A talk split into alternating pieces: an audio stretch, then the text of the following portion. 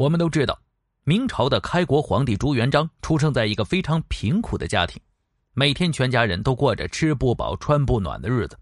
最后，他的父亲也因为染病没有钱看大夫而撒手人寰了。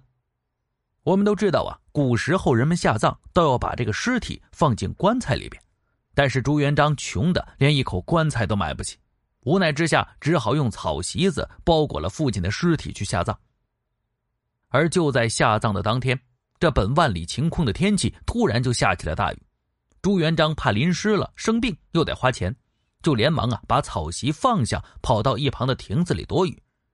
而就在这个时候，山石顺着雨水就下滑，掩埋了他的父亲。这朱元璋就觉得呀，这或许就是天意吧，老天给自己的父亲就选好了一个好的坟墓的位置，于是呢，他就把父亲安葬在这里了。这然而说起来也奇怪了。自此之后，朱元璋的命运就开始有所改变。本是四处漂泊的他呀，后来投身起义军，参加郭子兴领导的红巾军反抗元朝，从此呢就脱离了苦日子，在各大小战役中吧也是表现不凡，很快就升了职，更顺利的当上了吴王，成为了起义军中的非常重要的将领。而就在这个时候，他突然就想起了，当时非常草率的就给父亲下葬了。那现在当领导了，有这个能力了，理应啊把这个父亲给挪一挪，啊找一个好的地方。于是呢，他就让自己的手下谋士刘伯温呢带人想找一块风水宝地。